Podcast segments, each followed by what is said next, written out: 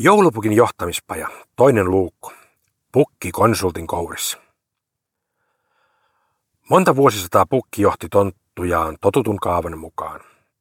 Muutoksia ja kehitysaskeleita tehtiin sitä mukaan, kun niitä joku keksi. Toisen maailmansodan jälkeen alkoi kaupallistumisen aikakausi. Kauppoja sikisi joka kylään. Osassa oli jopa muutama lahjaksi sopiva tuote perähyllyllä. Kaupunkiin alkoi tulla tavarataloja, joissa oli jo omat osastonsa leluille ja lahjatavaroille. Postikin alkoi kiikuttaa Anttilan, Hoppiholly ja Elloksen kuvastoja. Pukinpajallakin alkoi olla kilpailua. Kaikki aikuiset eivät enää uskoneet pukkiin ja ostovoiman lisääntyessä ryhtyivät ostamaan omia lahjojaan. Siinä ei sinänsä ollut mitään pahaa, mahtuuhan maailman lahjoja pukki mietti. Vaan kohta ei pukki saanutkaan enää kutsuja koteihin eikä pukki kutsutta voinut tunkeutua. Tämä on ankarasti kielletty taruolentojen käytösdirektiivin numero 173.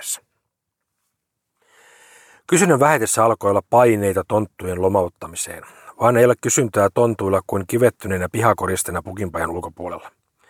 Tästä kaameasta ajanjaksosta on vieläkin pihoilla muistuna groteskeja tonttupatsaita.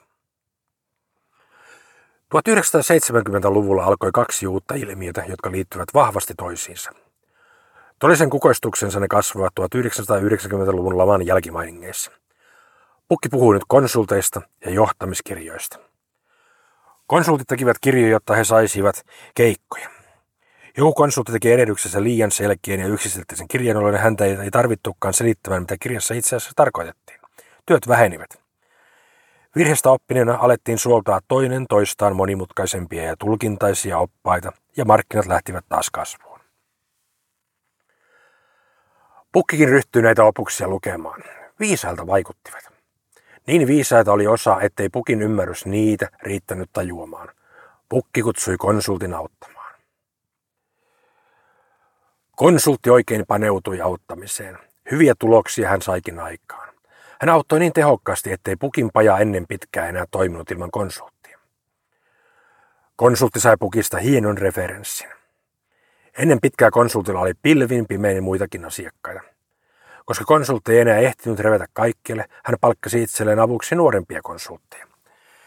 Nämä nuoret tulivat auttamaan pukkia, mutta eivät ne olleetkaan konkarikonsultin veroisia. Pakko heitä oli kuitenkin käyttää, kun pukki ei enää tiennyt, miten hänen pajansa oikein toimii ja miten sitä pitäisi johtaa.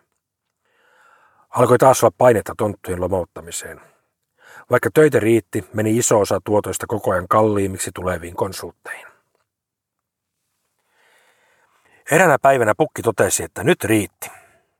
Hän päätti ottaa pajan taas oman hallintaansa. Hän ei kuitenkaan halunnut hötkyillä ja ottaa romahduksen riskiä. Hän määräsi kullekin konsultille tontusta taistelijaparin. Tontun tehtävänä oli ymmärtää, mitä konsultti teki ja ennen kaikkea, miksi konsultti teki, mitä teki.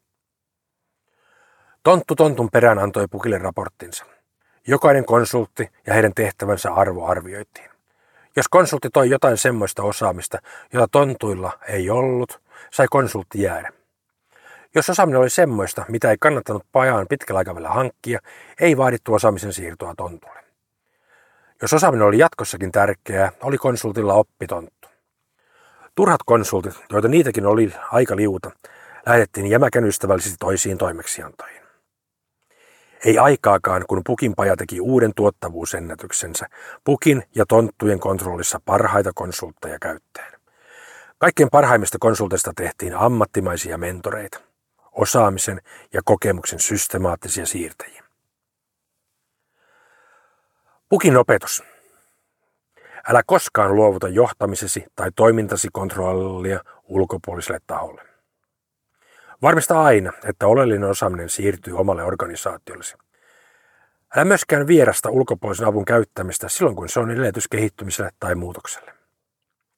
Pukin viisi vinkkiä. Ensimmäinen.